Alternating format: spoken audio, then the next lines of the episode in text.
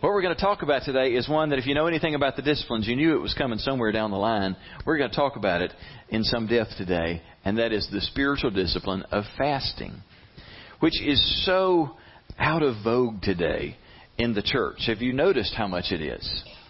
I, I actually had a guy walk up to me that uh, has been an acquaintance for a number of years. He's a physician here locally, and he saw me in the gym, uh, I don't know, several weeks ago.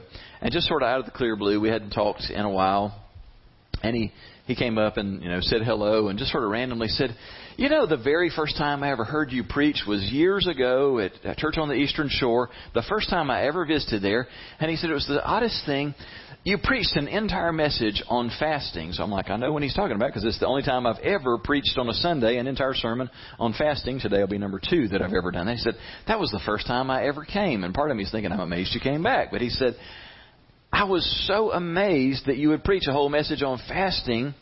He said, I'd only heard one other pastor ever do that. He's like, I've got to come back for more of this. He said, it just, it really connected for me. So before you tune me out, at least if you won't, you know, give credence to what I'm going to say, consider that a physician has said, you really need to hear this. This is worth tuning in for.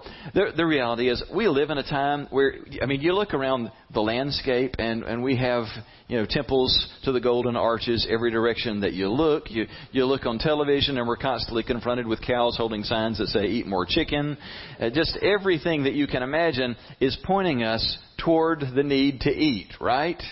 There's an olive garden or something on every corner. There's a supermodel eating a, a Hardee's thick burger in slow motion, making it look so tempting. I mean, it, everything is just telling you life will be better. You'll be more satisfied if you'll just eat more, right?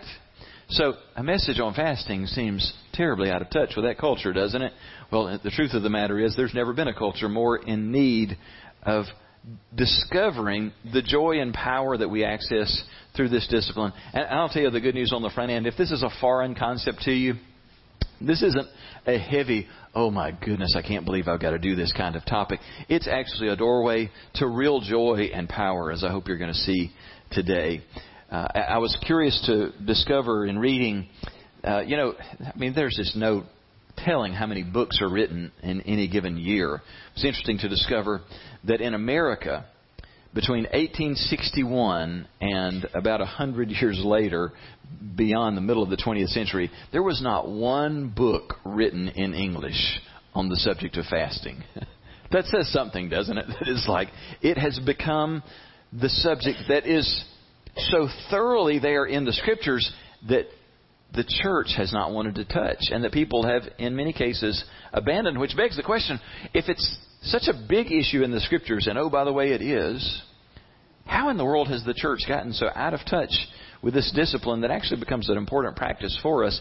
And the two reasons are, are really quite obvious. The first one is, I think, because both in Jesus' day and in the Middle Ages, the most legalistic and unhealthy people in the church who really lost the whole point of what faith in God is all about, about living in a personal relationship with God. The people who missed that boat, but who loved what religion can still do for you in terms of earning respect and giving you power with people, they held on to, to fasting as a badge of honor and really used it as a means to sort of manipulate people and try and impress people. And it just became such a legalistic thing, as, as you'll see as we go through uh, what we're going to talk about today, that it just became one of those things that it, it got, even though it's a really healthy practice, it got associated with such unhealthy people who were practicing it in an, an unhealthy way, and Jesus himself had to confront that fact. And so, on the one hand, it just became something that people thought, oh, that's, that's law, that's, that's Old Testament, that's legalistic, isn't it? No, it, it's really not, as you'll see. And the other thing is, we just live in a culture today that's brainwashing us. It's brainwashing us to think you need three great big meals every day and some snacks in between to keep from starving, right? I mean, if anything, you know, supersize me is indeed the brainwashing theme of the day. And fasting just seems so out of touch with that. So today is going to go against the grain of those things, but I hope it's going to hit a real point of, of need for us. Now, in just making the point of how universally this has been a part of the lives of the men and women of God that the Lord has used so powerfully. I'll just tell you, if you search the scriptures and searched history of the church since the Bible was completed, you'll find pretty much all of the greats of the faith, fasting was a significant part of their lives. I mean, whether you're talking about Moses, David, Daniel, Queen Esther, Anna the prophetess, uh, Elijah, the Apostle Paul, Jesus himself. And when you get into the history uh, of the church, I mean, we could make just an unending list. Martin Luther, John Calvin, John Wesley, Charles Finney, John Knox, and even beyond the circle of faith, just some of the greatest minds in history. Plato, Socrates, Aristotle, Hippocrates, the father of modern medicine, all of these practiced fasting on a regular basis, which, if nothing else, all of that should make us take a step back and go, these are some of the most significant people who've lived in all of history. And they understood that this was an important discipline to practice. And now we even know from the field of modern medicine and physical fitness that it's actually a significant piece in being just physically, mentally, and emotionally fit. That people who fast on a regular basis tend to be healthier physically, mentally, and emotionally. And so we realize there's something that's missing in 21st century American culture. Would you agree with that? That, that something must be wrong if we've checked out of this and all of these people are, are giving us a very different message. So, what I want to do just in the next few minutes is sort of try and answer three different questions. First of all, what is it when we talk about fasting?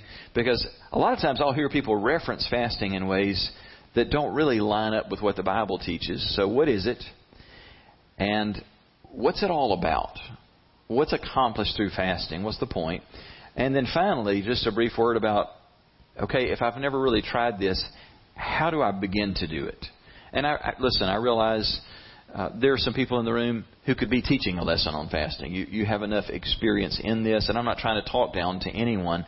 And you could stand up and, and share plenty about the, the subject or how to do it, and it may seem silly to offer instruction on how to, but not everybody has been there and done that. And so I'm just going to offer some insights about how to begin in the area of fasting and advance in that. So, first of all, what is it that we're talking about? Well, Luke chapter 4, the opening verses spell it out pretty well. Uh, Matthew, Mark, and Luke all thought it was significant to record that at the very beginning of Jesus' ministry, immediately after he was baptized, the very first thing that happened next was that Jesus, filled with the Holy Spirit, returned from the Jordan River where he had been baptized, and the Spirit, that is the Holy Spirit, led Jesus into the desert where the devil tempted Jesus for 40 days. And Jesus ate nothing during that time. And when those days were ended, he was very hungry. I used to read that and think, are you kidding, Luke? After 40 days, he was hungry? I've got a feeling he got hungry before 40 days. Actually, as you'll see today, there was real, there was a point to how he said that. Because when you start out fasting, you're hungry. But then for when you do an extended fast, for most of the period that you fast in an extended fast, you're not hungry at all, not even a little bit. And then there comes a point in time, as I'll explain later, where you get hungry again. And by the 40th day, you will get hungry again and you need to break the fast. Jesus, at the end of 40 days, had become hungry again. But he's modeling for us a biblical Christian concept of fasting. What is fasting? Well, biblical fasting is abstaining from all food. Everybody say, all food. Oh, yeah. It's abstaining from all food, but not from water for spiritual purposes. Now, there are a few examples in the Bible of uh, absolute fasting, which is abstaining from all water and drink, and that is not normally what the Bible is referencing when it talks about fasting. I mean, very few examples. Uh, Saul, who would become the Apostle Paul, for a couple of days did an absolute fast when he had met with the Lord and was blinded and is, is desperate. So he's not eating or drinking. Queen Esther, when the Jews are about to be exterminated, she entered into a three day absolute fast. But th- this is not the norm. Uh, if you're contemplating ever doing an absolute fast, let's be really clear. It either needs to be really short, or if you feel led to do a long one, Jesus needs to show up in the flesh with picture ID to tell you to do that. Are you with me on that? Uh, th- there are two instances in the Bible of absolute fast that were um, divinely empowered, where they were able to do extended fast. I mean, after five days, you're dead unless God works a miracle. And there's only two examples in human history where people did extended absolute fasts. So, if, if you're number three, good luck. But uh, normally, when we talk about a fast, you're drinking water, you're not eating anything at all. Now, um, Daniel does model. It's the one example we have in the Bible of a modified fast, and it's become real popular among Christians who fast. The reason that, it's popular is because you still get to eat, and uh, you know the, the whole idea of a Daniel fast is eat fruits and vegetables, but you don't eat anything else. And everybody wants to do the Daniel fast, and, and there's in one sense, there's nothing wrong with that. But I'm just going to tell you that is not normally what is done in fasting, and as I think you'll see borne out, there's a great deal more to be gained in just a true biblical fast. There may be a season that you enter into a Daniel fast, but normally that's not what you would do because eating anything actually works against what's being accomplished through a fast. So it's just getting rid of all foods. And of course, we hear people all the time I assume you hear the same kind of stuff that I do. And here it comes. So everybody, about every five minutes, if this keeps up, just punch your neighbor and say, "Are you still with me here?" Because it's it's going to be tempting to nod off. Um, a lot of people will talk about, for instance, um, in during Lent, they'll talk about, "Oh, I'm fasting from chocolate or whatever. But have you ever just when you talk with people about things like this and they'll they'll name something that's really kind of an extravagance and say, This is my sacrifice. I'm I'm fasting from this. Well there's nothing wrong with that. But the thing that I've observed is there's pretty much no power in that. To to give up, you know, I'm going to give up strawberries for Lent. I'm going to give up chocolate for Lent. The thing that fasting accomplishes isn't accomplished by giving up one food.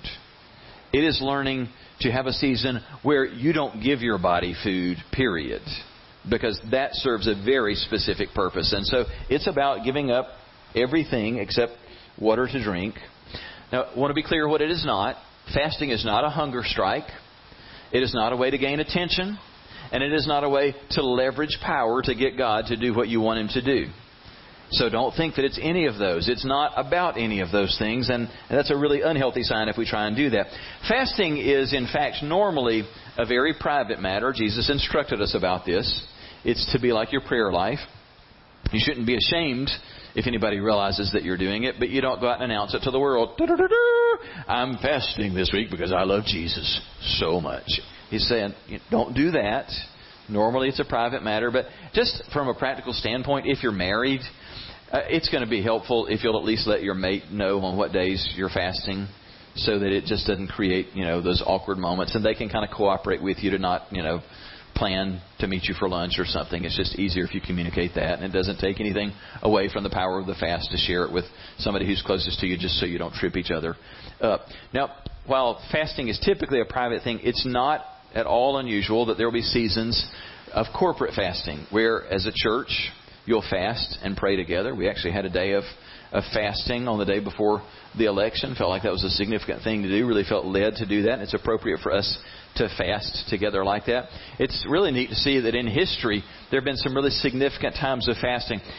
It's so cool to just look back and realize a heritage of faith that we have in America or in some of the other uh, Western countries in particular. But in 1754, as a prime example, England was on the verge of being attacked by France, which would have been a devastating thing if they had been invaded. And they were in a panic. And so the King of England made a proclamation throughout the, the nation on a given day in 1754. He called everybody from every tribe, language, and family to fast and pray and call on God to spare them. And so they did across the land. Churches were filled to overflowing. John Wesley wrote in his journal concerning that. He said, The fast day was a glorious day, such as London has scarce seen since the Restoration. Every church in the city was more than full, and a solemn seriousness sat on every face.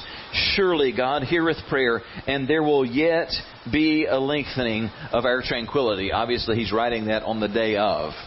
And then some days later, when it became clear that God had intervened and that the invasion had been stalled and would not happen, he recorded further in his journal Humility has turned into national rejoicing, for the threatened invasion by the French was averted. It's a beautiful picture of a, a nation called to prayer and fasting and God moving in response to that. Uh, again, just another word about just kind of setting this in perspective. Now, in Jesus' day, the Pharisees, now bear in mind, these were the ultimate legalists. You know, we want you to know we are the religious elite. They fasted two days a week, every week. They fasted on Monday and Thursday, and the reason they fasted on those days was those were the market days. And so there were the maximum number of people in town, and they would present themselves in such a way that they made it clear to everyone, we're fasting for God. So they made a big show of that. They wanted a maximum audience, and that's why Jesus said in the Sermon on the Mount, when you fast, fix your hair, look presentable. Don't let anybody be able to look at you and know that you're fasting. It was a big deal to these legalists. You know, two days a week. We want everybody to know we do this two days every week. But the fact that they did it frequently doesn't mean it was wrong. It was just how they practiced it that it was wrong. You might be interested to know that today, Jews not only practice fasting throughout the year, but they have more than 20 special days every year that are set aside that every Jew fasts on those days. It's just a part of who they are and a part of, of their faith. Now, we may look at that and want to write it off and say, well, that's, that's Jewish legalistic way of thinking. Well, don't lose how much it's a part of our Christian heritage. The Didache, you probably aren't reading the Didache in your quiet time, but if you're not familiar with it, the Didache, the, the word means the teachings. The Didache is maybe the, the oldest Christian writing outside of the Bible. It is from the first century. And the reason that that's a big deal is the closer we can get to the apostles themselves, the clearer we can get about what was it like to live in line with what Jesus himself taught. I mean, we have a lot recorded in the scriptures, but how cool is it that we have additional writings from the guys who were right there with Jesus, who saw his example and heard the full extent of his teaching and so the Didache, which was a summary from the first century of what the disciples did, what the original apostles did to live out the faith that Jesus had taught to them. And so they, they've written quite a bit about how Christian life is to be expressed in the church and in an individual's life. And it's just interesting to note that the Didache calls on all Christians to fast two days per week. And so from the earliest days, from the first century, those who followed the teachings of the Didache would take Wednesday and Friday as fast days. Okay, now I've got to say, having said that, we should pay attention to that. That should influence how we think. That should impact how we practice our faith. But for the legalists in the room, and some of us by nature, we're rule followers and we want it to be a list of rules.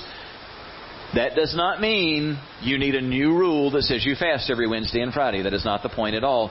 We just need to be informed to understand from the earliest days, Christianity embraced this concept of fasting. So, having said all of that, let's just dive into okay, what's this all about and how do we do it? So I'm going to just give you five helpful truths about biblical fasting. This won't take long, and then I'm going to just give you some pointers on how to step into it. The first truth is this that the New Testament does not command fasting, but it clearly assumes fasting as a Christian practice. The rule keepers among us throughout the centuries have always looked for the verse that would prove that Christians are commanded to fast. So it could be a rule within the church we are going to fast on these days. Now, John Wesley was a great leader, uh, and you know the founder of the Methodist movement, and so much more. At some level, he had a streak of that in him.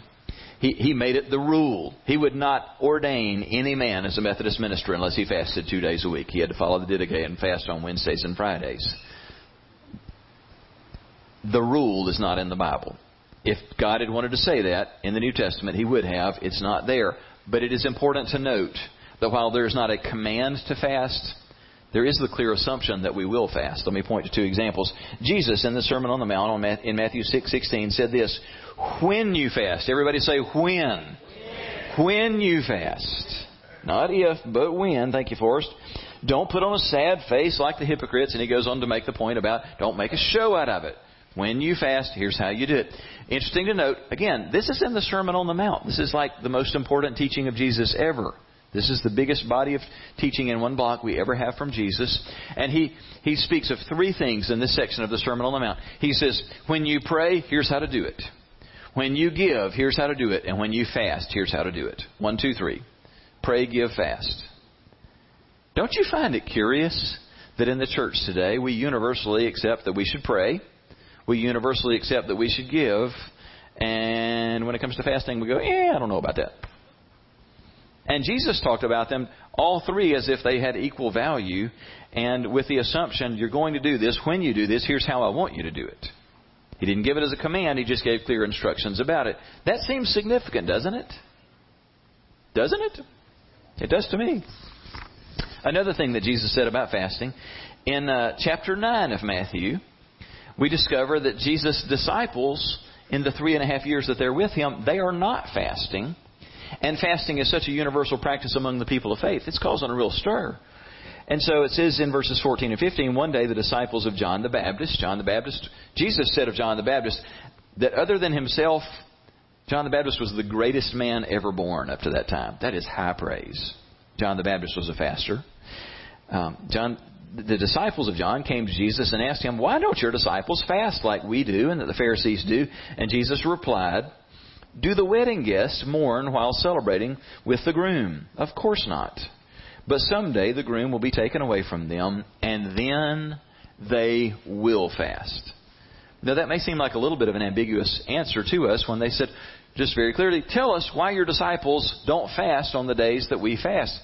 And Jesus' answer actually isn't confusing at all. He says, understand that what they have with them right now is sort of the equivalent of when a family and friends gather to celebrate a wedding. And in those days, it would have been an entire week of celebration feasting and all the parties and stuff that went with it. And he's saying, could you imagine that if you were a part of the family or the wedding party where a big wedding was going on, that you would fast during that week? He's like, no one would do that. That's absurd. Why? Because this is the week of celebration. This is the time that we get to, to just enjoy that we are together and we eat and we celebrate together. But he said, there's a point when the bride and groom, they leave after the wedding is complete. And there is a sense of separation and of loss. And he said, understand that what's going on right now is this unique period in history when I am right here, actually, God in the flesh, physically present with these men. Why would they fast? This is the wedding celebration. I am the groom. I am here with him. I mean, fasting is all about drawing near to God so that we can hear his voice. And Jesus is essentially going, why would you need to fast to do that during this little period of time while I'm here? If they want to draw near to me, they just take a walk across the room and say, hey, Jesus, can we hang out for a little while? No fasting required. But he said, understand, there is a moment coming soon when the groom is going to depart, and oh, they will fast then because they won't just be able to pull up next to me and say, Can we chat for a little while, Jesus? And have me in the flesh right there. Oh, they'll fast in. In fact, my followers throughout history are going to fast in order to draw near to me. Are you feeling the importance of what he's saying there? Little three and a half year period where fasting wasn't needed, but since Jesus doesn't live at your house in the flesh, you're going to need this as a part of your life. It's not commanded, but it is assumed. So then, why do you think people still held on to praying and giving, but in Mass didn't hold on to, to fasting? Why do you think that is? I think we all know. Because in an age when we're so affluent, it's just so much easier to give or say a prayer than it is to miss a meal, isn't it? That's just a lot more costly for us. Well, that brings us to the second uh, truth about fasting, and that is that fasting should always center on drawing near to God rather than on some desired result. Jesus' first words on fasting were about motive, as to why you do it. And it's just important to remember that when we use things for our own ends, that becomes the first sign of false religion. That I'm going to do this to get God to do what I want Him to do. That's not what fasting is designed to do at all. It's not to impress God. It's not to twist God's arm or to get our way with God. God said in Zechariah 7:5 to his people, Tell the priests and the people in the land, for 70 years you fasted and cried out the fifth and seven months. These, these were specific seasons of fasting. But that was not really for me. He's just making the point. You can fast a lot and it be totally wasted when the point of your fasting is anything other than just drawing near to God.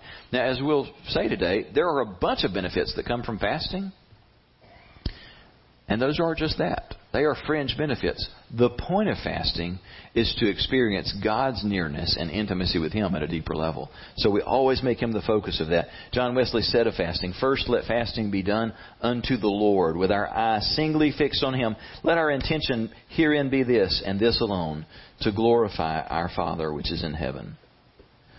So fasting is centered on God, and worship worship and prayer always go hand in hand with fasting. In fact, we see this beautiful example in Acts 13:2, where the church in uh, in Antioch or they're just meeting together as they're praying and, and fasting and worshiping. And as they were worshiping the Lord and fasting, the Holy Spirit said, Appoint Barnabas and Saul to the work that I have called them to undertake. And as a result of that, the church in Antioch would send out these men on what would become the greatest four missionary journeys in the last 2,000 years the world was changed because of this. And the word for this thing being initiated and who was supposed to be sent out, it came as God spoke in the middle of a fast. You will be amazed in fasting how many times the word of the Lord will become just very clear that it's like, wow, I'd never seen that before. I'd never realized that before, that we just tune in and hear God at new levels when we fast. Third truth is this. One secondary benefit of fasting is that it often reveals what controls us. Again, drawing near to God to the point, but some other things are going to happen. And one of those is that you're going to know yourself better. You're going to recognize some things about yourself. And I'll tell you this of all the 10 disciplines we'll talk about these couple of months, fasting is going to do this faster than anything else. You will discover what controls you so quickly as you begin to fast. We, we love to cover things up. You know, when we're feeling things that are uncomfortable, we love to cover them up with comforting stuff. And you realize, don't you, that food is one of the most comforting things that there is. That's why so many people get addicted to food because it, it covers up those feelings. Now, Paul said in 1 Corinthians 6, you say, I'm allowed to do anything, but not everything is good for you. And even though I'm allowed to do anything, I must not become a slave to anything. You say, but food was made for the stomach and the stomach for food. And he says, this is true. But someday God's going to do away with both of them. If you look at this in a bigger context, he's, he's making the point. For those of you who just say, well, it's not a rule and I, I don't like the idea of fasting and, you know, you can't tell me that I can't do this. God made me to want to eat, and He's not teaching us that we should never eat, but He's saying, you know what? Even the most basic drives that you possess, You've got to learn to control those things.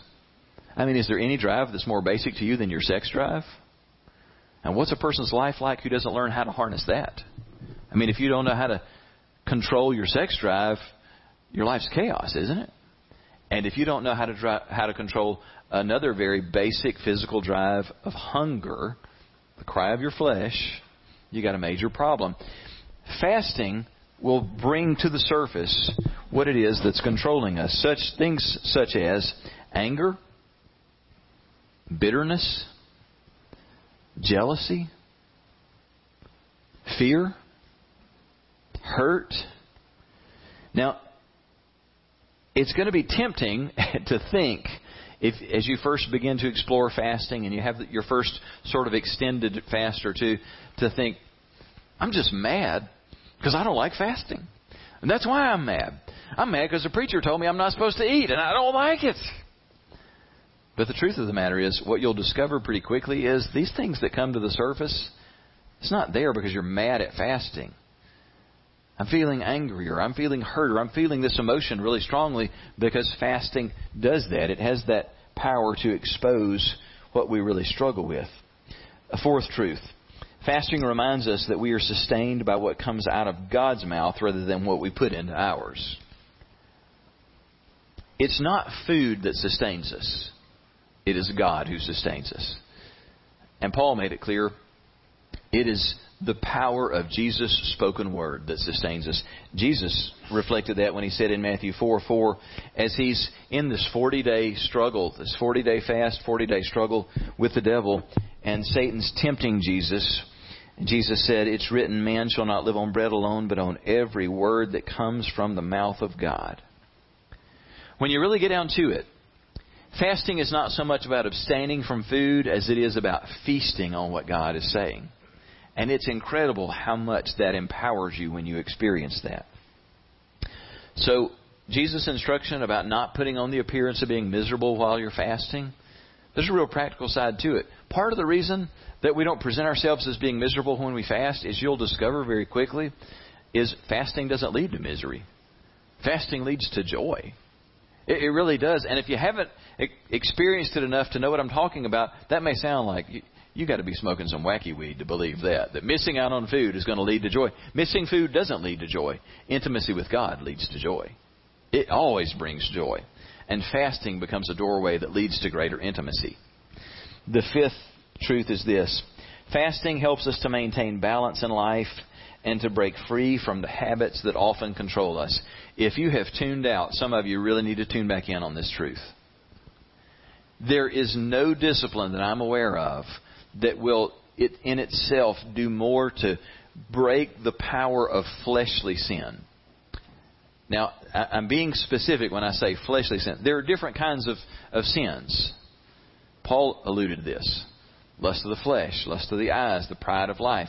Different kinds of sins have different roots and are dealt with in different ways. But the sins of the flesh, do you know what I'm talking about when I say the sins of the flesh? They're very easy to identify. Sins of the flesh, think about the things that you're tempted with in your body that give pleasure to your body. Sins of the flesh are things like sexual sins, um, sins of, of gluttony, where every time I'm hungry, shove more food in it. Sins to, you know, where I'm going to take pleasure and use it overboard. Sins like sloth. Every time I feel a little bit tired, I'm going to pull back and give myself a break. Sins of the flesh that cater to the flesh. Okay, you're on board with that? I mean, think about how many of these there are.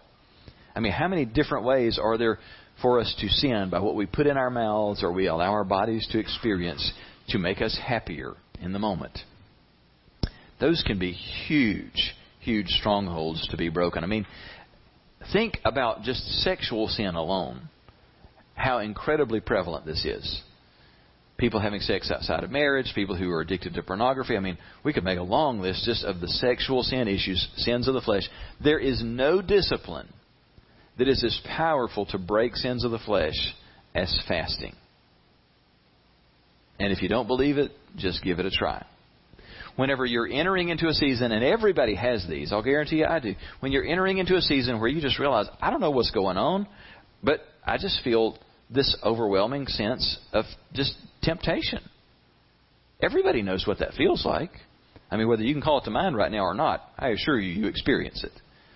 And I can't fully explain it. I mean, we would love to blame it on the devil. Wouldn't you just love to pull the Flip Wilson thing? The devil made me do it. You know, just it's always the devil. It's not always the devil. In fact, the the apostles made it clear in their writings, you know, don't blame it on God or anybody else. It is first by your fleshly desire that you are drawn away and enticed, is what the scripture says. My flesh craves all kinds of stuff that don't please God. The best way to overcome that is through fasting. Now, again, remember, it's not the going without food alone that empowers you, it is God who empowers you. But somehow this works specifically against the draw of the flesh. I mean, I found in my own life when I'm in a season where it's like, wow, I just, I don't know where or why. But here's a season that just, sin just looks more tempting. As a man, I'll be the first to admit there are just seasons that'll just come out of nowhere. It's just more tempting to look at women. And you may say, well, what's wrong with looking at women? Well, every man in the room knows what's wrong with that. Because you want to look, and then you want to look again, and you want to look some more, and then you want to think about what you looked at. And I mean, if you let that just have its way, that'll go to a bad place, won't it? When you feel your heart just begin to be drawn in that direction, just let that be a cue right there. This be a good season to fast. You will be amazed at how quickly that's broken. Power is unleashed to deal with sins of the flesh. It's just so easy for us to become addicted to all kinds of things that don't need to control us, whether it's food or alcohol or pills or sex or sleep, whatever, things that don't need to control us. And Paul said this about that. I discipline my body like an athlete, training it to do what it should. Otherwise, I fear that after preaching to others, I myself might be disqualified. You know what Paul's saying in that statement? saying, I'm not different from anybody else. I could be a moral wipeout. And I have to really discipline my body. That's why I have to do things like fast. Because I've got to hold this rotten old flesh in check until the day that I check out of this life. And you do too. I do too. And he's saying that's why I have to be like an athlete in training. It takes discipline. There's a reason we call it spiritual disciplines. Disciples practice discipline. Same root word. You can't be a disciple of Jesus without being disciplined, a part of the discipline. I mean, have you ever known any great athlete that didn't have to be thoughtful about what they put in their mouths? Paul says there's a spiritual equivalent. We've got to be thoughtful about this as well. So we could say, just in conclusion, about the, you know, why do we fast and what's the What's the point? Well, there are all kinds of benefits. Obviously, just the intimacy with God, but people have written about and shared uh, countless benefits that they experience through fasting. Greater effectiveness in praying for others, absolutely. Guidance in making decisions that just you get clarity so many times in fasting. Increased ability to concentrate. Deliverance, as I've said, from fleshly bondages and victory over temptation. Clearer revelations from God. And just general physical well being. All of that all of these are extra benefits that come from that. So, this is what it's about. How do you do it? Final question. Okay, if I'm not familiar with doing this, how do I begin to step into this? Well, first of all, let me just say that in learning to fast, you should follow a progression. Like so many other things. If you're going to get into exercise, don't sign up for a marathon next week because it'll kill you.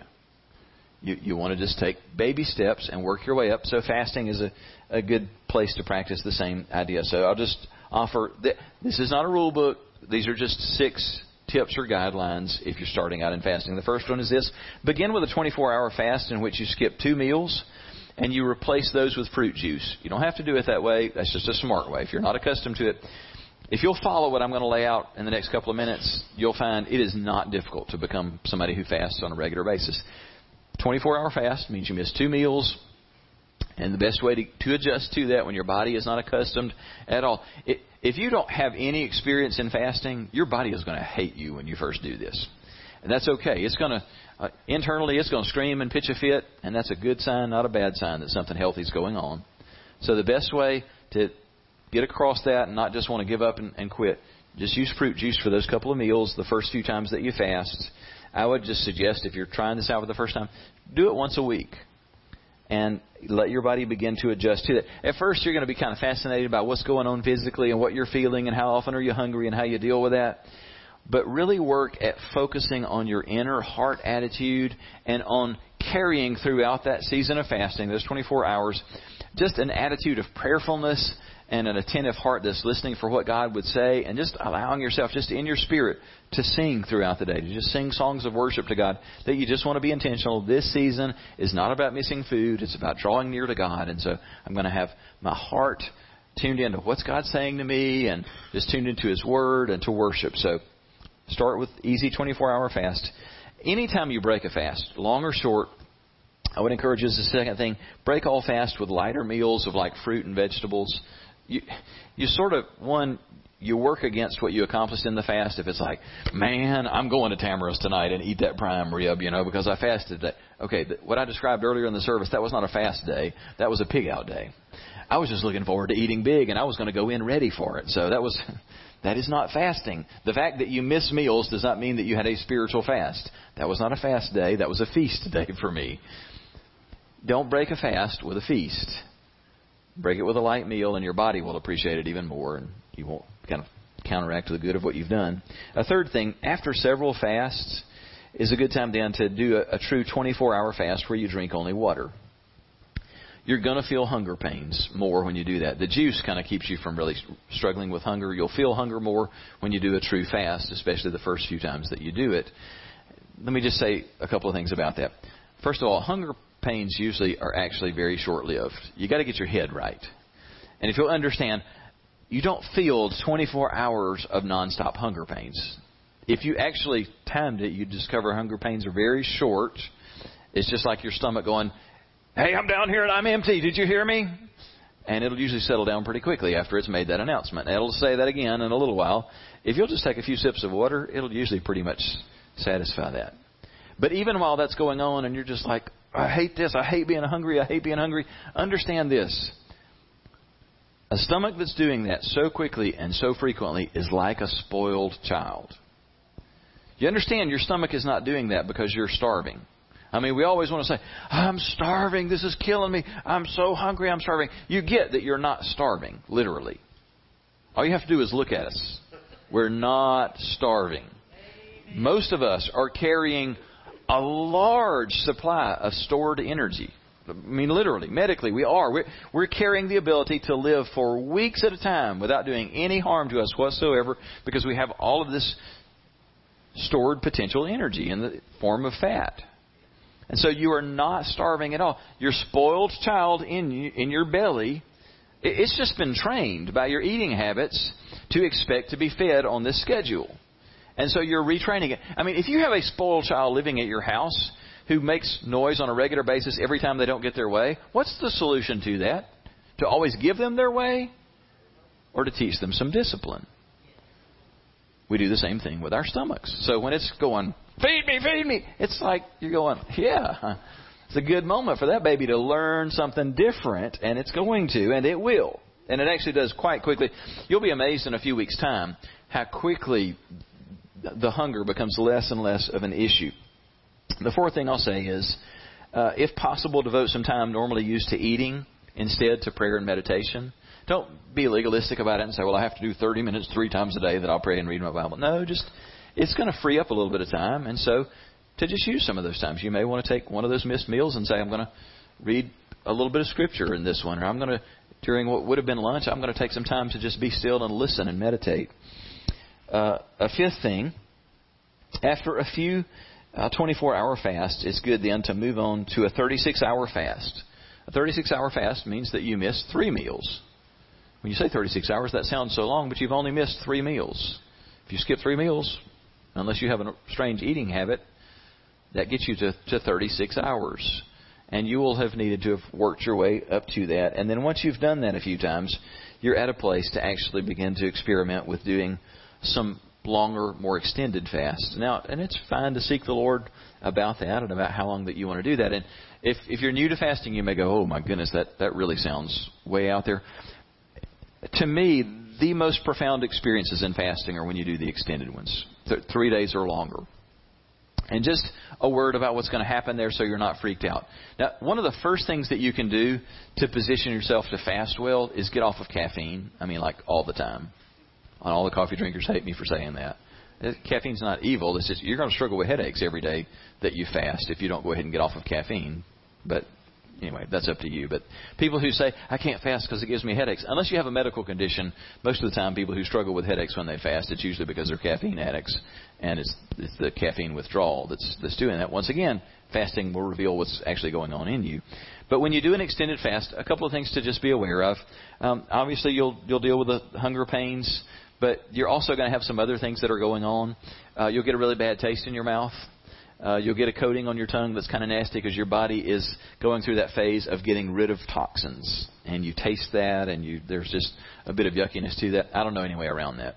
Just brush your teeth a lot. I don't know what else to tell you. Just that that's not real pleasant, but that passes in a couple of days. Here's the really amazing thing, though. This is like the the bonus that you don't just know without trying it. Hunger pains go completely away. Now, for some people, it goes away at like day two or three. For some people, it takes a few days for them to go away. In my experience, it usually by about the third day, hunger is really becoming very little of an issue. And you get to the point you feel no hunger whatsoever. Some of you are going, I do not believe that. It's true. It will it will be true for you. Now what will happen is you'll go through a little phase in the somewhere in the first few days where you've gone without food long enough that for just a little season you feel like a little lightheaded at times, like if you are real active or you have to move quickly, that you feel like, whoa, that that didn't feel good, or you feel a little bit weak. That's not going to last long term, but you'll have a couple of days in there in an extended fast where you just need to get up and down a little more slowly, and you need to probably take it a little bit easier in terms of physical exertion, but you're still able to work out and do what you need to do. But then your body actually, on the physical side, it kicks into ketosis and and it makes the shift from feeding off of food to feeding off of fat stores, and then the body becomes really efficient at doing that, and then it can go at full speed, and suddenly you have all the energy you've ever had. You're thinking clearly. You're not feeling swimmy headed. And this amazing thing, now you're not hungry at all. And you'll hit a phase where you think, I could fast till Jesus comes back. I mean, this is so awesome. Nobody ever taught me this diet plan because now I don't even feel hungry. Who, you know, who wouldn't want to have that? And you can do that for weeks, and you're able to. But somewhere between about day 20 to day 40 of a fast, you'll get hungry again. And when hunger returns after that long break, then you have to break the fast because that's your body's way of telling you you've hit starvation. You've used up the fat stores. You're now breaking down, metabolizing healthy tissue and living off of that. And so it's time to break the fast. Some of you are like, well, that ain't going to happen to me. But it, just, just know that you, you, you have a capacity for that. The really cool thing is amazing stuff happens with God in times of extended fast. Strongholds that get broken, words that come from God. It's just so cool. But above everything, just encountering God in these seasons. We opened the service with the 63rd Psalm. I want to read it for us again. O oh God, you are my God. Earnestly I seek you. Now, if that's not who you are, if that's not what you're about, don't fool with fasting. If you don't want to earnestly seek God, don't waste your time on fasting. But if you're earnestly seeking Him, it's worth it. My soul thirsts for you. My body longs for you in a dry and weary land where there is no water. I've seen you in the sanctuary and beheld your power and your glory. Because your love is better than life, my lips will glorify you. I will praise you as long as I live, and in your name I will lift up my hands. My soul will be satisfied as with the richest of foods. With singing lips, my mouth will praise you. We have a hunger in us for something greater than food. You've heard me say it if you've been with us long term. You've heard me say it a bunch of times. There are three parts to who you are. You are a soul. A soul that has a mind, will, and emotions. That's the conscious part of who you are. But you are a living soul that possesses both a body and a spirit. Through your body, you're able to interact with the world. You're able to take in all that can be seen, heard, tasted, felt, all of that through your body. And we're so dialed into that.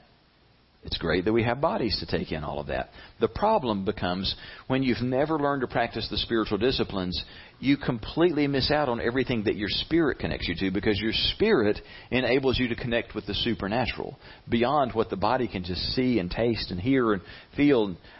Your spirit has the ability to connect with God and to hear the voice of God and to receive from God. And the problem is, if you just picture, if I'm, if standing here now, if this just represents my soul, and over here is my body, and over here is my spirit, if I'm not trained in the spiritual disciplines, over time, I'll become more and more turned in this direction so that everything I know in my experience is through my body. If God wants to talk to me, He better be a, a voice from heaven that my ears can hear. Because I haven't learned to be t- tuned in through my spirit to what God is saying. Everything has to be through my body. But you see, in the disciplines, it helps us to get back reoriented with balance. It doesn't mean everything through the body is bad. It's not. But in fasting, we cut off the cry of our body feed me, feed me, give me sex, give me pleasure, give me all of what I want. And we say, you know what? No for today, or for this couple of days, or for this week. No to all the cries of the body because I'm going to just really work at just tuning in to what God is saying in my spirit. It's, it's not that different from as a husband and wife when you realize well, we're not on the same page. We're not communicating well. We're going in different directions. And so we're going to have some nights in the week where we turn off the TV, we turn off the laptops, we turn off the iPads and the cell phones, and we set aside all the distractions so we just can be together and can hear from each other. So it's sort of like, if you think about it, you know, in our bodies, all these things that I want to watch and I want to listen to, I want to have all this noise and this stimulation that we're going, no, I need some little windows of time where I just disconnect from that and I reposition so that I've got an ear that's attentive to God, that I experience Him over here. Does that make sense? That's what it's about. And before I pray, let me ask you if you've got questions. I don't have all the answers, but I would attempt to, to answer. Anybody got questions about what we're talking about? Stone? When you said the two people that fasted without water, is that is it Moses and? Uh, Elijah and Moses both, if I remember correctly, had extended fasts without water.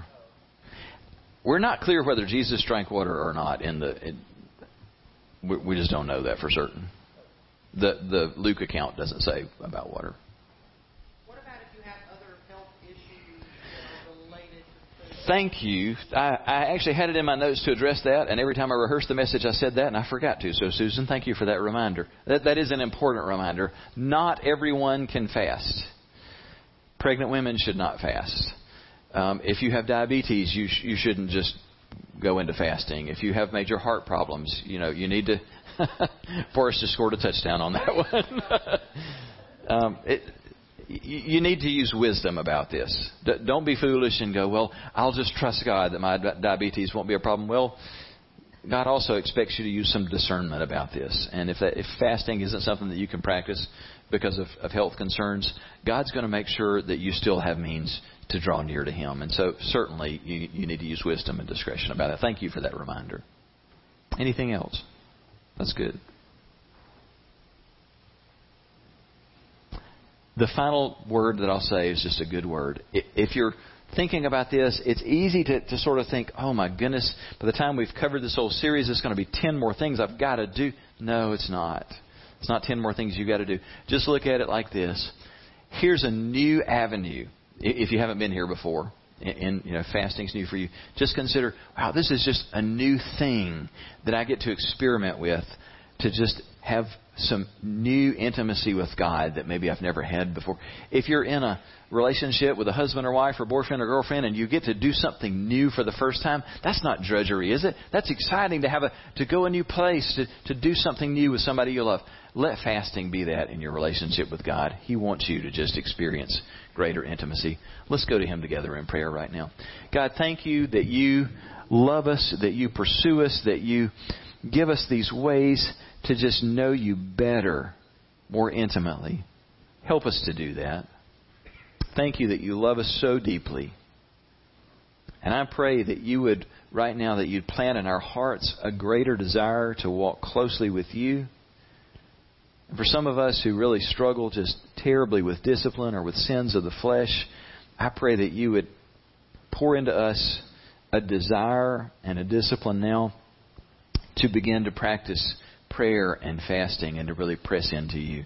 I pray that you'd give fresh words to people, Lord, that you would set people free from bondages, and that above all, we'd come away lo- loving you and knowing you as never before. We welcome your work in our lives in every form that you want to bring it, and we pray this, Jesus, in your name. Amen.